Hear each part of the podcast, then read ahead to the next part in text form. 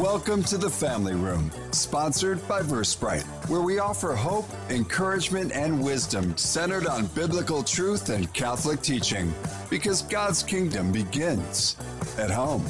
Now, welcome your hosts, Mari, John, and Craig, right here on AM 1160 The Quest, your Atlanta Catholic Radio.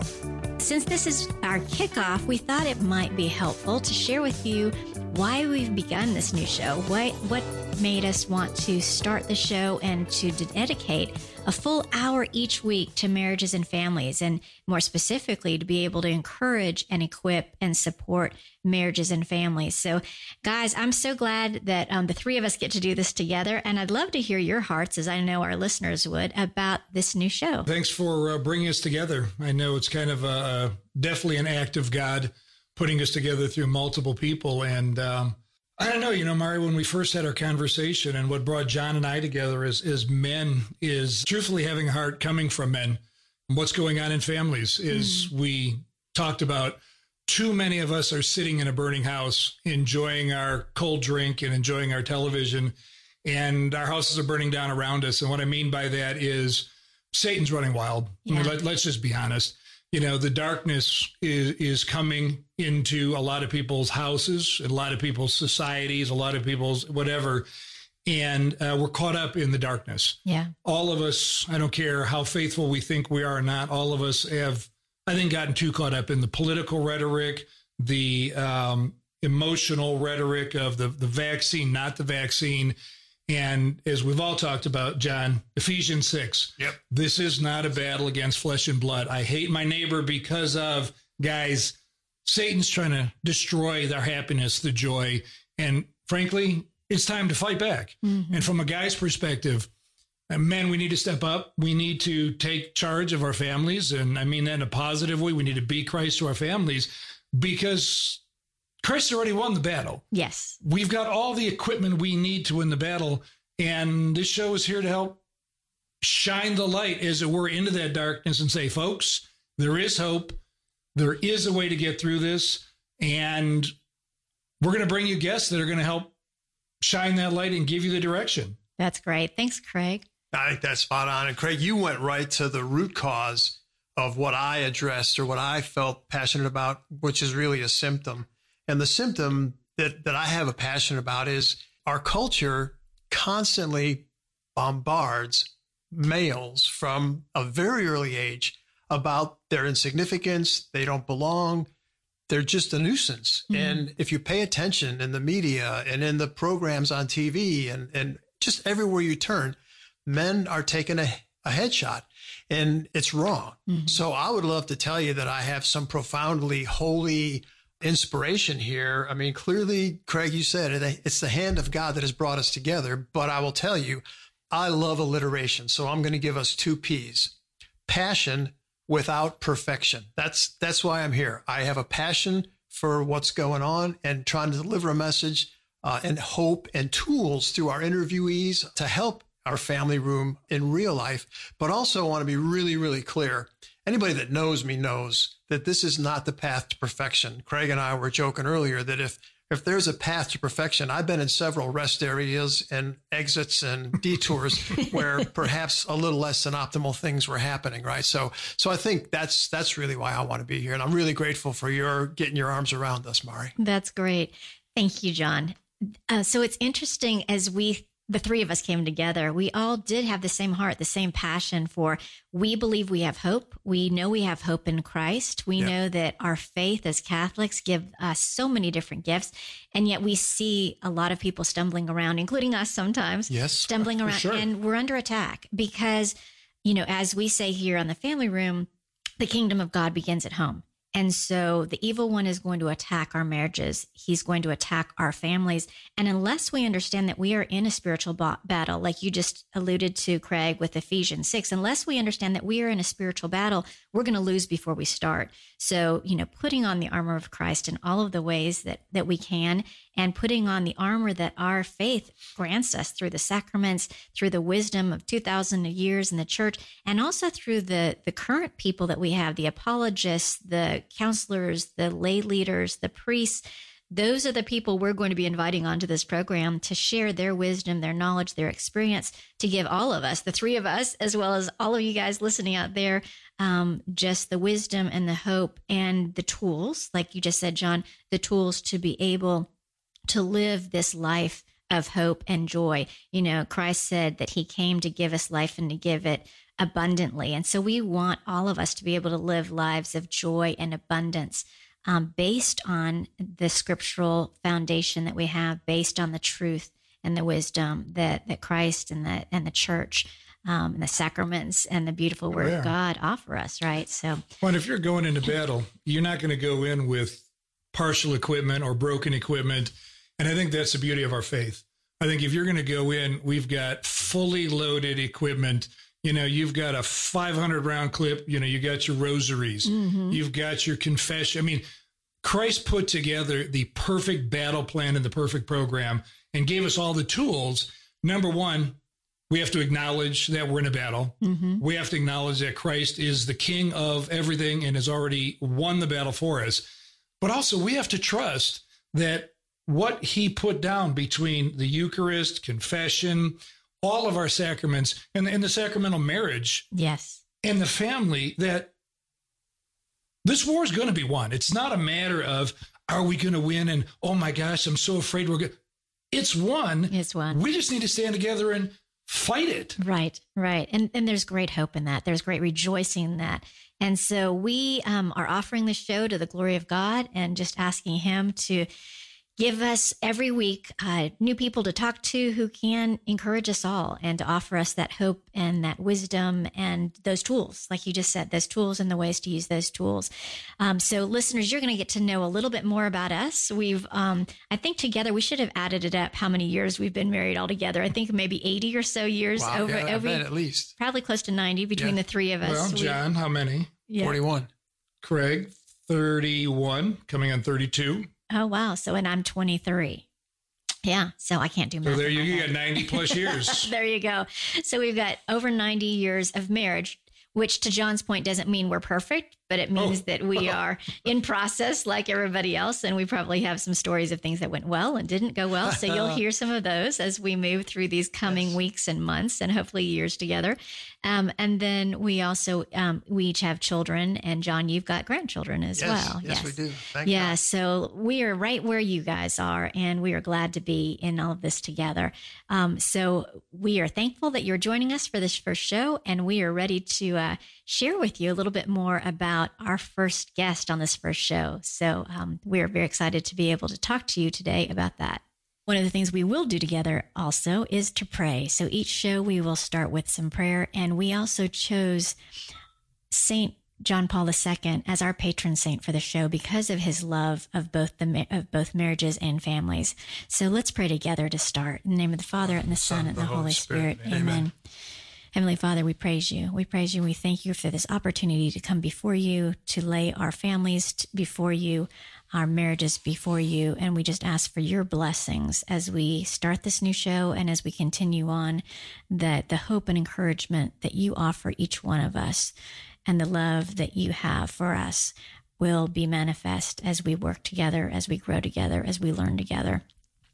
And um, it's in your son's precious and holy name that we pray and St. John Paul II, pray, pray for us. In the name of the Father, and the Son, and the Holy Spirit. Spirit. Amen. Amen. Folks, uh, we promised that we would bring to you resources that could equip you and your families to live an abundant life. Mm-hmm. And and maybe when you think about uh, living an abundant life, our guest today is going to talk about that in terms of the art of living. And for some, that might be seeking out fine food, fine wines, restaurants, breathtaking vacations. Uh, not quite today. We've got a little different path. And so, Craig, why don't you introduce uh, our guest for us and we'll get right at it. Now, this is exciting because uh, we're opening up our introductory show with one of the most well known speakers and authors that anybody in Catholic radio, television, or in the speaking circuit knows. Today, I'd love to introduce Dr. Edward Sri. He's a theologian, author, well known Catholic speaker, and he appears regularly on EWTN. He's also written several best selling books, including Into His Likeness, Be Transformed as a Disciple, Walking with Mary and Who Am I to Judge, Responding to Relativism with Logic and Love, and his latest release is God with Us Encountering Jesus in the Gospel of Matthew.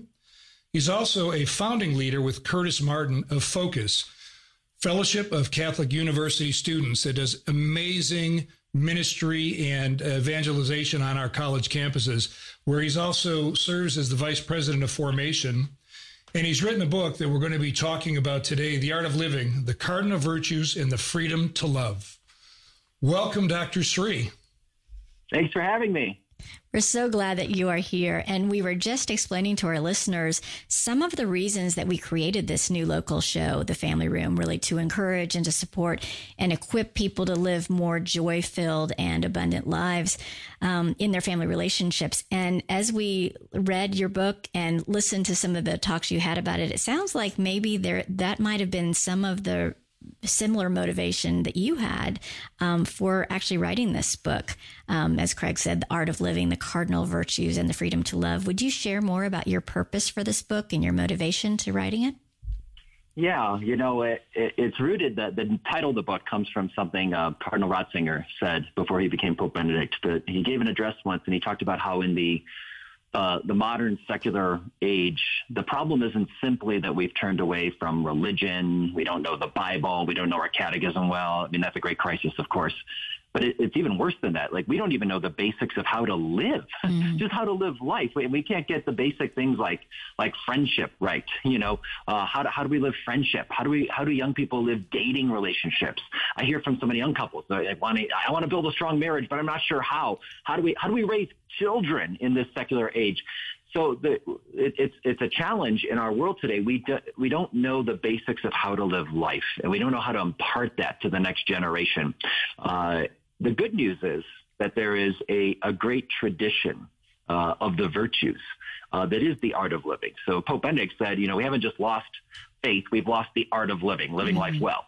And what is the art of living? It's the great tradition of the virtues, the virtues that we need to, to be a good husband, to be a good wife, to be a good mother, a good father, a good friend, a good citizen, a good child of God. We, we need the virtues so that we can give the best of ourselves to God and the people in our lives. If we want to love and, and, live our relationships well, we need virtue. And that's what this book is trying to do. It's trying to unpack the virtues for ordinary daily family life, uh, ordinary life in your parish, in your workplace, in this secular age. Awesome. So I think it's really easy to to listen to what's going on in our culture, Dr. Sri, and come to the conclusion that individualism is the order of the day, right? We we are individuals and independent, and yet God created us for relationships and to be in relationships, not just with Him but with each other. And when we think about the virtues, um, we think of them as I am going to personally demonstrate or live virtues. But you discovered that that growing in virtue is a lot bigger than just an individual exercise. Take a minute, if you would, and just kind of unpack that for us, please. Yeah, I was, I was just talking about this with a friend yesterday. That you know, when I was young, you know, I remember I grew up in Catholic schools, and I remember hearing about virtues. Right. And, and I, I, think I had an impression of this kind of individualistic view of the virtues, that the virtues are for me and my soul, my spiritual life, to be a good Christian. You know, uh, as you grow in virtue, it's kind of like you acquire new virtues. It's like getting new badges, you know, to be a good Boy Scout for Jesus, you know. so I, I got piety and I got fear of the Lord and courage and, you know, you know, and that's all great, you know, but, but I began to see over time that I, I, need virtue, yes, for me, for my soul, of course, but really, my wife needs me to be virtuous. my children need me to be more virtuous. My my colleagues, the, the the people I serve, you know, that report to me, they need me to grow in virtue because uh, I I want to give the best of myself to the people around me. And to do that, that requires a lot more than just good intentions, good values, um, sincere desires. Know, it, it, actually requires virtue, uh, which is those are the, the, the, key habits, the basic life skills, if you will, to live life with excellence, uh, so that I can be the the person that I my family needs me to be. So let me just give an example there. You know, that I I can't love my wife to the extent I need to it, unless I'm growing in virtue you know, if I if I grow in generosity and I grow in patience, I grow in kindness, uh, that's going to help me do generous, kind, and patient things to love and serve my my my wife as I want to. But to the extent I lack and fall short in generosity. I will do selfish things that hurt Beth. Right. To the extent that I, I, I, I don't have patience, I struggle with impatience, I will do impatient things that hurt her. Uh, to the extent I, I lack prudence and I don't think things through, you know, I'll make decisions that, that weren't thought through well, and she'll have to pick up the pieces that'll affect her life. I'm just simply not free to love my wife as I want to eh, unless I'm really growing in virtue. No, that makes a lot of sense. And it's interesting too, because you've mentioned marriage and family a couple of times.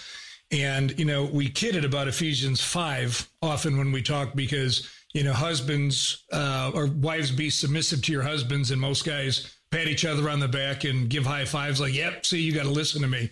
We forget about the next line that says, you know, husbands, love your wives like Christ loved the church. And in your book, you often talk about these virtues make us Christ like. And it's interesting because getting married, nobody ever told me my marriage was intended to make me virtuous. And I think you use the phrase marriage is a school for the virtues. Can you talk about that and give us maybe some oh. examples of how that's true in you know your life or others' lives?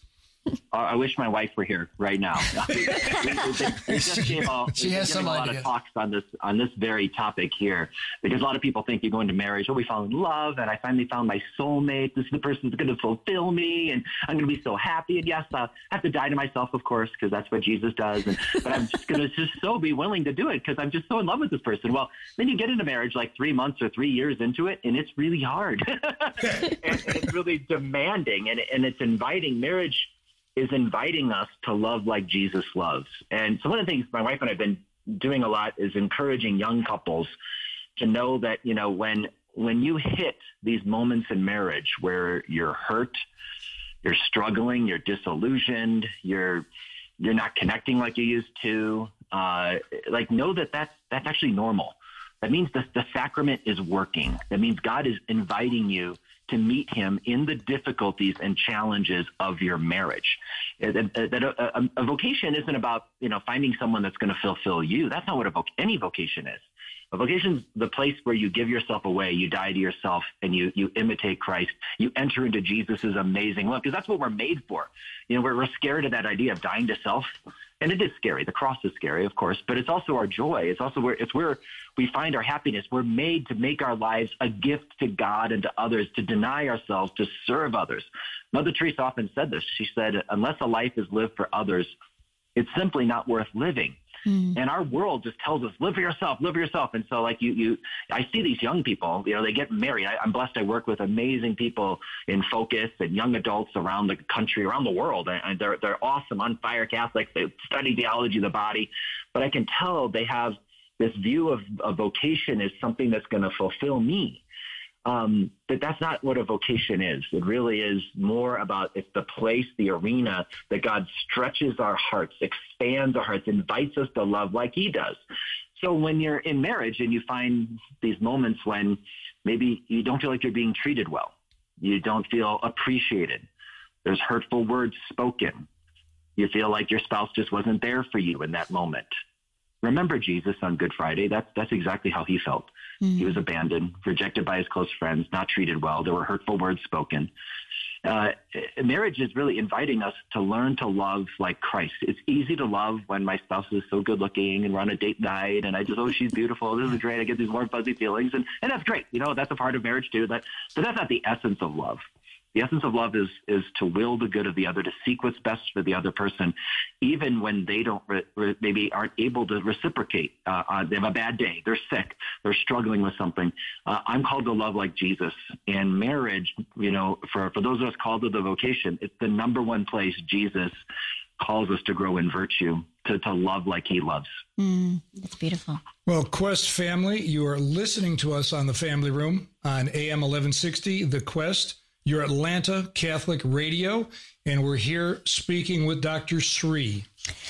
Yes, we are. Such a blessing to be able to hear um, the wisdom that Dr. Sri is offering to us and the um, the way that his in his new book he's given us just this beautiful way of of living life that in the the abundant way that we're called to live and Dr. Sri as you just talked about that it is so beautiful to think about how marriage is a sacrament and it's also a way that um, that we are all sanctified you know as, as you discuss that. Um, one of the things that oftentimes people think about when they think about something like a virtue it makes them think that um, it's going to make life more difficult for them. But you talk about virtue being uh, giving us a freedom. There's a sense of freedom in in having the virtues and especially the freedom to love. Would you mind expanding on that concept as well Oh yeah, virtue actually makes life easier. Mm. so much. It helps you bear the difficulties and challenges in life better. Helps you just live in a way that you're going to be happier. So that that's really we want to grow in virtue deep down. That's what we're made for. Um, but maybe just to define it, what is virtue? According to the Catechism 1803, it's the habitual disposition to do the good. Mm-hmm. So it's not just doing the good every once in a while. You know, it's a habitual disposition. And so there's different qualities of virtue, you know, so you do it consistently. Um, I, I, think about like uh, if you take a PGA golfer, you know, they can consistently hit the ball down the fairway. That's one characteristic. A second thing is that it's easy for them. you know, it's like second nature. They don't have to really think about it. They can do it promptly. It's not like they have to work really hard at it. It's just it's just a part of who they are, and they do it with joy. You know, because mm. because they're good at the game. You know, when I go out on the golf course, I might hit it down the fairway every once in a while, but many times it's in the pond or the forest. You know, I'm not consistent, uh, and it's not easy for me. You know, I'm I'm the guy that if you watch, I, I take like you know two dozen practice swings because I'm so nervous I'm going to get it wrong. It's not second nature for me at all. you know, uh, and, and uh, it's I don't do it promptly, and there's definitely not a lot of joy when I play golf. we should play golf one day. Seriously, we you, we could, I could hang with you. but I, but I think that's like so if, if there's that one time, hey, I volunteered and served the poor this week. You can pat yourself on the back and go, I'm so good. Well, you, you did it once. I mean, that's great, but you don't have the virtue down of of being generous and fulfilling your, your out of justice your responsibility to care for the poor. Um, you were patient one time, you know, great, okay, but nine times uh, other times that week you lost your temper. Okay, that doesn't mean you you have patience yet. So I, I think maybe a, a, great way to sum this up. This is fun. Um, is to uh, I, I I'm a big soccer fan. So I just I just coached my little daughter Tiara last night. She's my seven year old. She's been wanting to have a soccer team for the last year, and finally I organized a team, and I, I get to be her coach, and it's so fun. But anyway, um, I, I love to play soccer. My kids, my older boys, they're really good. They've played competitive soccer. They've got great coaches just great touch of the ball. And so I'll organize fun soccer games with, you know, old guys like me, young people at the Augustine Institute and Focus, and then children. So it's a fun, big outing we do every once in a while. But when we're out there on the field, people love to give the ball to my kids. My boys, they're going to look up, make a pass, have a good touch, score. Like they're going to do something good with the ball if you pass the ball to Dr. Sri, it's like 50 50. You know, I mean, I, I, can do okay, but I don't have the same skill. And so, in crucial moments of the game, I could tell my teammates would look at me and, and not pass the ball to me. They didn't want to pass the ball. I wouldn't mm. want to pass the ball to me in a crucial moment, you know, because I, I wouldn't be reliable. I think that's the key virtue, you know, when you have the, the skill, mm. you know, of generosity, you have, you know, the skills of love, of living life well, all the virtues. You're, you're, you're a reliable person. You're a dependable person. You're someone people can count on in life. And we all have people like that, don't we? Like there's, there's certain friends or family members you know, in a pinch, they'll do anything for you. They're reliable. And then there's others that are nice to you, but you know, you, you, you tell I'm going to be a burden if I ask them for help, uh, or they're not going to do it well. They'll, they'll, they'll, they'll be eager to help, but they're not actually, they're not going to do it right. like they're not dependable. We want to be men and women that that can, that can be entrusted with a lot. We want to be men and women that can be reliable for our spouses, our children, and all. Maybe one last thing on this, because you asked about that that language of the freedom to love. Mm-hmm. I, I, would I, I think you know it's really important we get this right here, because love is not just a feeling, right? Anybody can say I love you. Some people might sincerely mean it, but there's only those people who possess virtue that are capable of loving. Mm. You know, no matter how many feelings someone has for you or good intentions, they simply aren't capable of loving if they don't have the virtues. It's like my dad's a, a, surgeon. I just saw him in Chicago last week, actually, and he's retired now. But I grew up just, you know, learning about surgery, and he'd show me anatomy books and pictures of his surgeries, and I just have great respect and esteem for surgery. You know, uh, and let's say I'm passionate about surgery, and I heard you needed surgery. I said, oh, I love surgery. I, I'm passionate about surgery. Here, you get on the table. Let me do the surgery for you. you get on the operating table. But I'm not, No. I'm a doctor, right? I don't have the skills of a surgeon. Uh, and, and that, that's just obvious, right? No one would get on the operating table with someone that didn't have the skills of a surgeon. And yet, how many young people enter into dating relationships, marriages, family life without ever asking the question of virtue? Mm-hmm. They never ask, is this person capable of loving me? Do they have the skills of being able to love? Again, to the extent I possess courage, self-control, perseverance, prudence, all these virtues, to that extent, I'm able to love. I'm free to love. Mm-hmm. But when I, I lack in those virtues, I, I, I'm lacking in my ability to love. Exactly. And I love how, if you think about that, not only are you free to love, but we're free in our relationship with you because, like you said, you are reliable. We can count on you. And so just that freedom is both ways as well.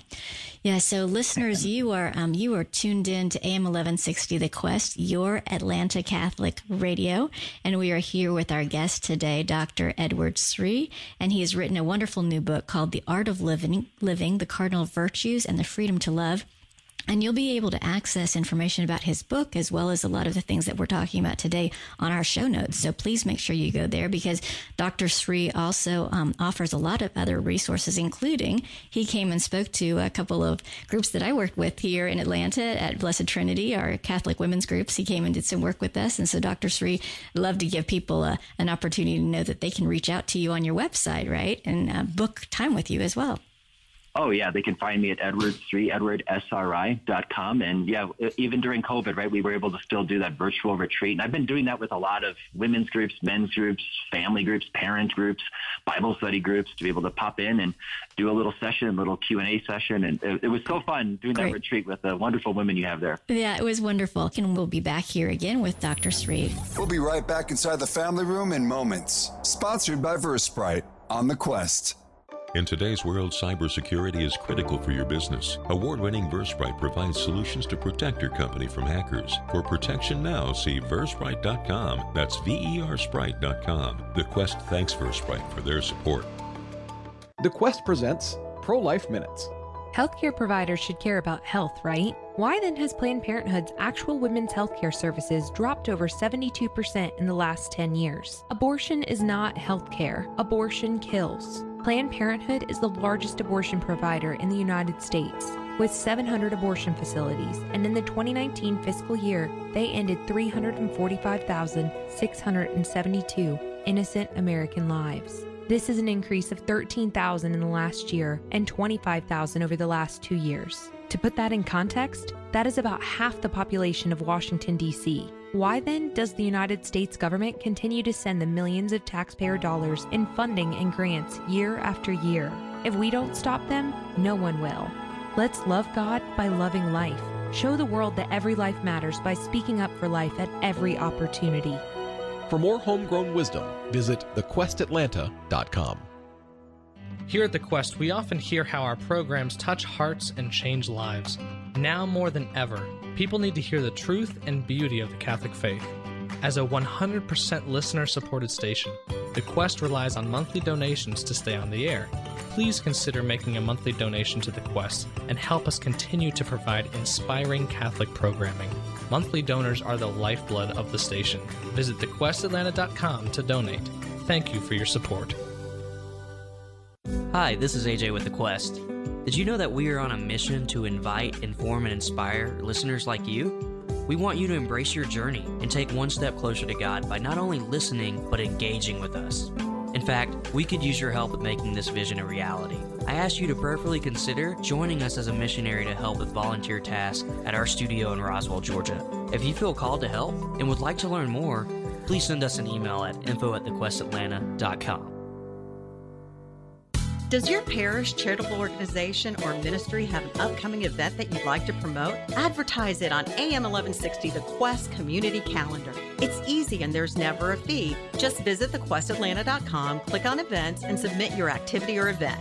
Enhance the success of your community outreach event. Take advantage of the Quest Atlanta's complimentary community calendar and gain more exposure to the Metro faith community. Submit your event at thequestatlanta.com today.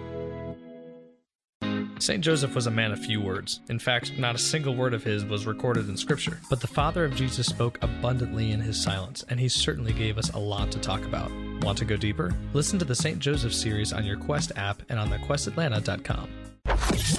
Welcome back to the Family Room with Mari, John, and Craig, sponsored by Versprite on AM 1160 The Quest. Dr. Sri, here in the Family Room, we have we're starting a tradition, and we want all of our guests to share with us and our listeners a favorite family room memory, whether that be the Sri family room now or the family room growing up. But we'd love to hear your favorite memory from your family room. Oh wow, I could think of um, many stories that are read by the fireplace and in the living room area. I can think of many times, you know, we we many times we'll pray the rosary uh, together as a family. It's one of my favorite things now that my family's bigger and everyone's, you know, all across so many different activities and things that when we can gather in the living room, it's great. Many times we're doing the family rosary while people are packing lunches for high school and putting the little kids down. But when we can go in the living room, I love that. But if I had to pick maybe a great memory, it, this is my older kids always they remember this. It's playing trains with the little kids in the living room. And what we do is we, we, we don't just make, make a little circle train. We make like this very elaborate train track with all these different locations you can go to. And then we, you start in Rome. So it's an Italian train track. oh my gosh. you start in Roma Termini and then you can say, okay, I want to go to Assisi. And then the kids have to figure out which tracks.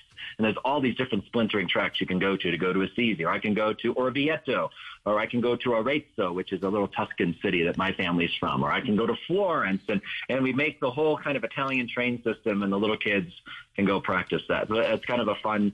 Uh, my older kids were just saying, "Hey, Dad, you need you need to do the train thing with the little kids again." Remember? So we were just doing that recently. So. well, you just took us all to the next level, didn't you? Yeah, really. That's awesome. That's awesome. For future guests, beware. I know, really.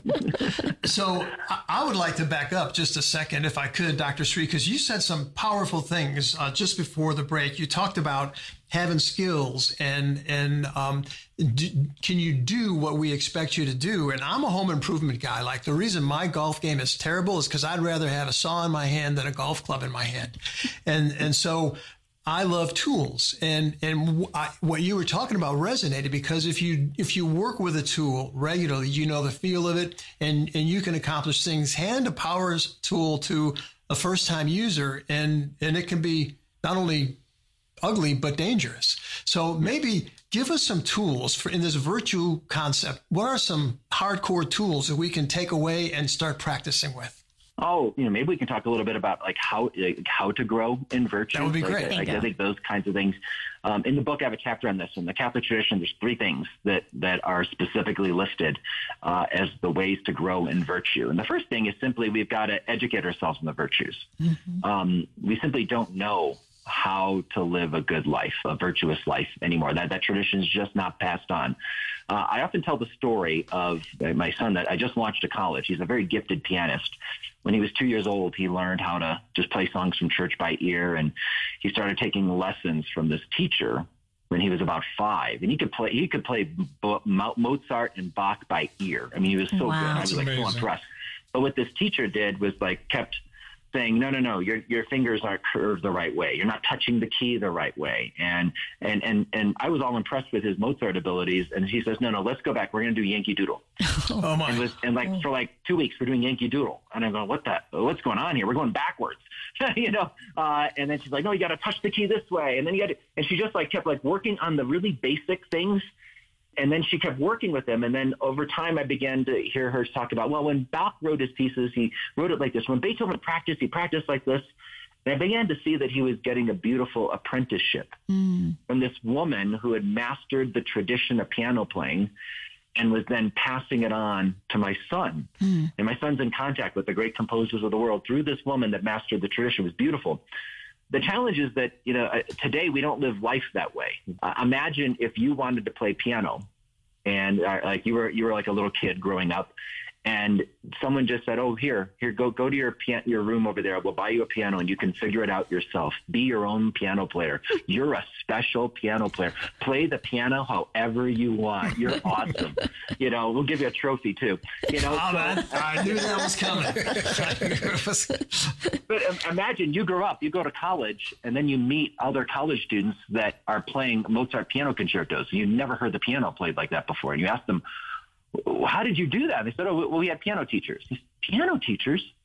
I didn't. I never had a piano teacher. Uh, what are you playing? Uh, where, where'd you learn this? Oh, it's Mozart. Who's Mozart? Oh, no one never told you who Mozart was. And and how do you know how to play this so well? Well, there's there's music here, and, and the and you look at the music, you just see lines and dots. You have no idea what music is. Like, how would you feel if you knew everybody else got this beautiful training in the tradition of piano playing, and all you were told was go figure it out yourself? Mm. You know, you feel cheated, right? Well, that's how many young people feel today. They feel cheated because they go to school, they grow up in our culture, and they're never taught how to live. Yeah. They learn how to make, you know, businesses and how to build airplanes, but they don't know the basics of the art of living. And I meet so many young people that they start to hear about like the church's teaching on chastity and on uh, on theology of the body, and they're like, "Why didn't anyone tell me that before?" Yeah. You know, or I hear again married couples. You know, they they they struggle in their marriage and they get Catholic principles on how to live a good marriage. Like, how come no one told me that when we were first married? You know, or they learn something about parenting and they say, "Oh, I wish I had done that with my children," and and, and now it's too late. You know, I, I hear this all the time we are not passing on the basics of how to live life. So the first thing we want to do is go back and learn the art of living. I have, and I have to I have to fill my mind with the virtues. And I hope my book could be a good resource for that. Reading the lives of the saints is a great resource to figure out examples of con- virtue in concrete real life. So that's the first thing. Second thing is uh, the church says we have to put a lot of effort in. We've got to really try to overcome our weaknesses. So if I know I have a certain weakness, I tend to, let's say, always want my way. The next time, you know, I, I, I'm with my friends, my colleagues, and they want to do something else, I, I let them do what they want. I purposely go against what I prefer to try to do what they want, to work against my natural inclinations. Like that's a good thing. It takes a lot of mm. effort. But the third and most important thing is I can learn all about the virtues in my head. I could try and try and try to put the virtues into practice, but I'm always going to fall short because of my own original sin, my own weakness. And I need to learn to rely on God's grace, mm. to beg Him to change me. Lord, I've tried to overcome this bad habit of mine, this weakness of mine, this addiction of mine, and I just can't. Jesus, help me. And, and beg him for his grace, you know, in prayer and frequenting the sacraments. That's ultimately how we're going to be changed. Yeah. And even the, the saints did that. St. Augustine did that as well, didn't he? Where oh, he- when he was struggling, he became convinced of the Catholic Church, wanted to become Catholic, but he couldn't give up his sexual addiction. Mhm. He was so, you know, given in to his sexual immorality. Finally, he just learns to just beg God and says, I can't do this. And that was like the key moment in his conversion. But it's funny too. Didn't he say something to the effect of "I want to do this, but not yet"? and then finally he came to the conclusion, like, "Okay, I need to move on." he did. Yeah. Many of us, like, we, we, we hear about virtue, but we say, oh, I don't think I want to do that today. You know, maybe in the future. You know, one of the things that's interesting though about what you were talking about of not being trained a lot of times and not being brought up in the virtues.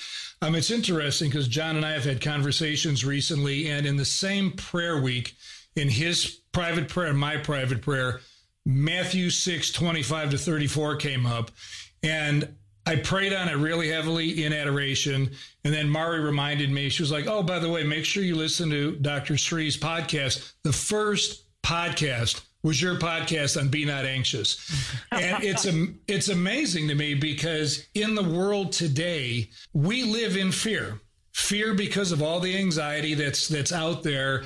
This isn't going to happen. That's not going to happen. To your point, how am I going to live this marriage? This woman, this man isn't doing what I want him to do, or my kids aren't doing. Oh my, what am I going to do, God? But yet, in your book, and I don't remember if it was chapter 10 or not, when you talk about don't be anxious, you actually make the case that virtues can help overcome anxiety because Christ didn't say this can happen. Christ like directly said, do not be anxious, which means I've got the authority over this. So how do the virtues help us not live an anxious life? Oh yeah, this is great. I have a whole chapter on this topic in the book, and yeah, I just did my a podcast recently on that. So I'm glad you got to uh, hear about that. Yeah. So let, let, me clarify what anxiety is. You know, first of all, uh, St. Thomas Aquinas, the Catholic Church teaches it's good to have concern about things. You know, I, I, I, should be concerned about the virus, concerned about what's happening in the culture, you know, concerned about what's happening with my finances or whatever. Okay, it's, it's great to have just good. That's prudence. You know, you're taking into account thinking, you know, thinking ahead. That, that's fine. It's when you you lose your interior peace that you become anxious. Anxiety is never from God.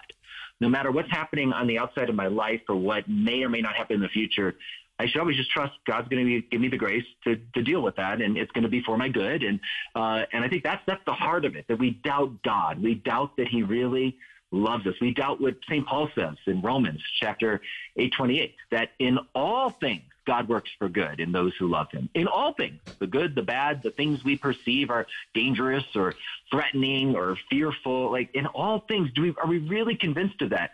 You know, because there's there's two demons that keep us from living right there in the present moment to, to to fulfill whatever God's asking us to do in the present moment, to give the best to what's right here in front of me. Those two demons are the past where I, I, go back and I regret and I just regret, oh, why did I do that? Why did I say that? And we play these tapes in our mind and we're frustrated over decisions or, or things that happened in the past. That can keep me from focusing on what God needs me to do right now. Say my prayers and be attentive to him in adoration.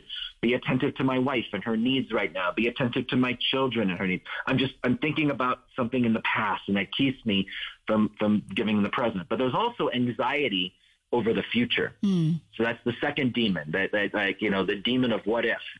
Uh, and I, I think I made the point in the podcast. If you listen, my wife is awesome for me because I that's the demon that I'm susceptible to a lot, you know. And and my I'll often go, well, what if this? And my wife will always come back and say, I don't play what if. Remember? I, I remember that. Yeah, that was a key point. She's awesome, but but the, the point is, I mean, and my wife again is really uh, she she edifies me in this a lot that she has a great confidence that look I don't know what's going to, we have to think about the future, yes, but I'm not going to allow myself to get anxious about it because I do trust that no matter what may or may not happen in the future, even if my worst fear happens, God is going to be there to help me. He's going to help me carry that cross. He's going to help me find the good in that cross. And so I don't want to waste any time and energy with anxiety. Yeah, okay, a little foresight, little thinking through, fine. But we're not going to play the what if game and allow ourselves to fall into that anxiety. That is never from God. God wants us to be living in the presence. Why? So I can love right now. You can't mm-hmm. love in the future. Mm-hmm. That's, that's, that's, that's just this abstract yeah. thing over here. I can love God right now, and I can love my wife right now, and I can love my children right now. And the demon that gets me regretting the past, the demon that gets me to just play what if about the future is preventing me from loving the people in my life right now. Mm, that's beautiful. So, listeners, if you were just tuning in, you were listening to AM 1160 The Quest, your Atlanta Catholic radio, and we were on with Dr. Edward Sri. Dr. Sri, when you were just talking a second ago about um, living in the present, I remember uh, hearing it also said that, you know, even though God is he's outside of space and time and he is wherever um, he, he's always everywhere all at once. But he's not in the future. And at first when i first heard that i thought what do you mean god's not in the future? Of course he is. And they said no it's more that his grace isn't in the future because you're not in the future yet. But when you get to the future his grace will be there and it'll be right what you need when you need it. So you don't need to go worrying about the future because you don't have what you need for the future yet because you're not there yet. But when you get there his grace will be there and it'll be sufficient for what you need there. oh the yeah, future. that's something my wife says all the time. In fact, like if I do worry about stuff in the future, I'm too anxious right now because it's not a reality right now. I don't have the grace to deal with it, and I'm going to be. I'm just going to go into a, a, a anxious spiral, downward yeah. spiral. Yeah, because the grace is not here. It's just an abstract what if. Yeah. Right. Yeah. So yeah, no point getting worried about those things now. well, and I think the beauty of what you said, though, and I think it's a great reminder because, as you said, there's a lot of things we haven't been taught to deal with you live in a world that says the devil doesn't exist. I mean, you use the word the demons of the, of the past and the future. Well, the reality is there are demons, there are spirits that try to take our joy away and try to basically get us to deny God being who he is. You know, I think Matthew or yeah, Matthew 6 says, seek ye first the kingdom of God, right? seek God in everything, seek Him first and foremost, and everything else will be given to you. And the more we live our lives, the more I know I can see God's intervened in multiple, multiple ways in my life. He needs to do a lot more on the virtue side of it. So, as you think about me after this, Dr. Sri, would you please um, throw me in the prayers? Because I know my wife's got her hand raised saying, please, please, he needs a lot more virtue. I, I, feel the same way. I feel the, the same way. I, you know, in fact, that's. It, I, I, was thinking, Mari, when you asked the opening question about why I wrote the book mm-hmm. too. I write about this in the introduction. It really did come from my own personal experience. So I, there I was. I was a brand new professor, just starting my teaching career at Benedictine College in Kansas, and uh, I was maybe maybe my second or third year into teaching there, but still very young. I, I I was newly married and had a, had a child already, and and and I was asked to teach this moral theology class. And so I said, okay. And so I, I went back and I reread Thomas Aquinas on the virtues, which I had read before, but I was reading it in a different state of life now, in the context of marriage and raising children. And I remember just reading this, and and and like you, it was it was an examination of conscience. I began to just see how beautiful real love is and virtue and, and how much I was falling short. Mm-hmm. Um, and, and I knew the difference it would make, you know, for my family. And I, and so I began teaching that to the college students for years and teaching it for the FOCUS missionaries for years. And, but it was always, it grew out of my own personal kind of, you know, struggle, battle for grow, wanting to grow in virtue. And it's still, it's still a struggle. It's still a lifelong process. Um, but I know it's certainly Aquinas' vision on the virtues, you know, which really sums up the Catholic tradition, this art of living, uh, really did like inspire me, and I, I and I sensed it was going to really inspire and encourage many others to pursue virtue as well. So that's why I wanted to write the book. We're thankful you did. So that that is awesome. And as you said that, Dr. Sri, something came to mind. Um, I think it's a pretty well known concept. What's your love language? Mm-hmm. You know, and your knowing your spouse's love language. And and then I'm not discrediting that at all, but I'm wondering if what if well, we don't we don't play that game. What if instead of saying what is your love language, what is the virtue that your spouse needs you to demonstrate mm-hmm. or to um, to perfect to improve the marriage, just as that love language you know fills your gas tank or empowers you to to to do the best you can in a marriage. What is the virtue? Yeah, don't mm-hmm. don't thoughts on that, or just throw it out there as something to think about, right? Yeah, I think that's a good thing to take to prayer. You know, is, you know, what is it that, you know, uh, this goes back to like deeper things in marriage. I think it's really helpful as spouses, especially several years into their marriage, you kind of get into certain routines. Yes. You know, there's certain things yes. that we do that hurt each other. And sometimes we're afraid to bring them up. Sometimes we're afraid to ask about it. I think it's a helpful thing when you, you when you can get to a healthy point where there's great trust in between man and woman, husband and wife. And, and then you can just be able to open up a little bit. You know, this, you know, it, I don't think you mean this, but it hurts me or oh, I don't, I, I'm not, I know you don't intend this, but when this happens, I, you know, it, it causes stress for me, you know, or maybe it's like, you may not realize it. You're, you're doing something really normal, but it, it, but because of my upbringing or because of this thing in my past, it triggers something. Mm. You know, like these are real things that happen in so many marriages, and a lot of couples just never talk about it. You know, and I, and I think we want to get to that point, you know, that trust where we can be vulnerable with each other to share, you know, or to draw it out of your spouse. Hey, I, I rather than just be upset, like, and this is what I would do, sadly, you know, but Beth and I've learned, well, through many mistakes, but sometimes I'd be like, well, why are you reacting that way? you know, like, like as if it's her problem, mm-hmm. you know, you know, don't you under, don't you see as opposed to going, Hey, honey, I noticed that when this situation happens in the home or when I say this or I ask this, I notice that it, it, it, it seems to upset you or, or you seem stressed or overwhelmed by that. Tell me about that more. I don't want to, I don't want to stress you. I don't want to overwhelm. I'm wondering if I'm, I wonder if I'm doing something mm-hmm. that mm-hmm. is, that is off, or maybe it's not even like I'm doing something off. You know, like there's things in my marriage, like Beth and I are very open about these things, like where, you know, I might do something that for her is just, you know, like, it, or for me, it's just like normal. But for like her background, she's a child of divorce, and there's certain things that that that affect someone, you know. And and so I'm thinking, oh, this is just normal. And she's like, that I, I have a wound, mm. you know, and and like and you're unintentionally poking at it. It's like uh, my wife and I, we, we go for a walk many times the, after dinner. And there was one time this last year, we are going for a walk and I would hold her hand and then she let go after about 30 seconds. And then I held her hand again and she let go after 30 seconds. And I did a third time. She let go after the third time. I'm like, honey, what's going on? Do you not want to hold my hand? And she said, oh, I, I hurt my, I, I, I twisted my, my wrist today. So it kind of hurts. I'm like, oh, once I knew that, I was like, oh, I don't want to, you know, I get it. I don't want to do that. Right. And many times we unintentionally hurt each other in marriage. But I think if we can be vulnerable, have trust to talk about those things, then, then like it's virtuous for me to not insist you must hold my hand, you know, to show your physical affirmation, you know, whatever, you know, yeah, it's like, oh, I just, I, I'm going to be virtuous to go, okay, I love holding your hand, but I don't want to hurt you. Right. Right. Um, so I think that's where like to get to those conversations in marriage. So it's not so much like, you know, you need to grow in humility. You're just too arrogant, spouse. you know, it's not like that, you know, but there really is a sincere. And if you bring this up with your spouse, you have something you want to bring up. My biggest advice is to come in and say it. I know you love me and I know you you don't want to do anything. You know, you're you're so good. You know, like to, it softens. You know, because we often hurt each other when we we, we don't mean to. Mm-hmm. Uh, and if you can do all you can to give your spouse the benefit of the doubt, to trust that they're not trying to ruin your day and your life, you know, uh, and and be able to express, you know, I I know you don't mean it. I, I'm sure that's the case.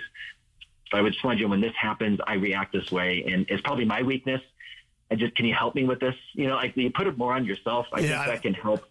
To be clear, that would be from my well, 41 years of experience that it starts with the man in the mirror. So the question about what virtue can it be would not be what virtue do I want to train Barbara to perfect? what is the one in me that is less than optimal? And, and with, so that's great clarification. Thank you. That's great. So Dr. Sri, we've got about three minutes left. And I had one quick question and then we would love for you to close in prayer and pray for our listeners and, and in their mm. pursuit of, of yep. you know, this art of, of living the virtues. But I had one quick question, and I know I've only got a couple of minutes to ask you to think about this. Um, but we talked about in marriage. And I was thinking as I was coming to the studio today, I thought, okay, for my children, how do I help them grow in virtue? Is there anything, any couple of thoughts about as parents, you know, we, we want to hire tutors when we're trying to get them better at math or coaches for, you know, soccer or whatever. But is there anything that you would recommend that we can do to help our children grow in virtue? Yeah, number one thing is grow in virtue yourself with your mm-hmm. spouse. Yeah. The children will learn virtue by imitation more than any textbook, more than any class or book. You know, really, it's going to be, they're going to learn by watching mom and dad. That's where they're, they're going to learn forgiveness, patience, service, generosity, all those things.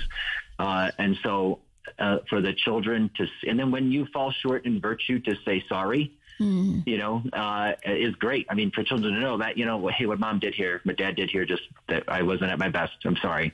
Like, like that, and be vulnerable like that. I think children, you know, appreciate that, you know. So that's the number one thing.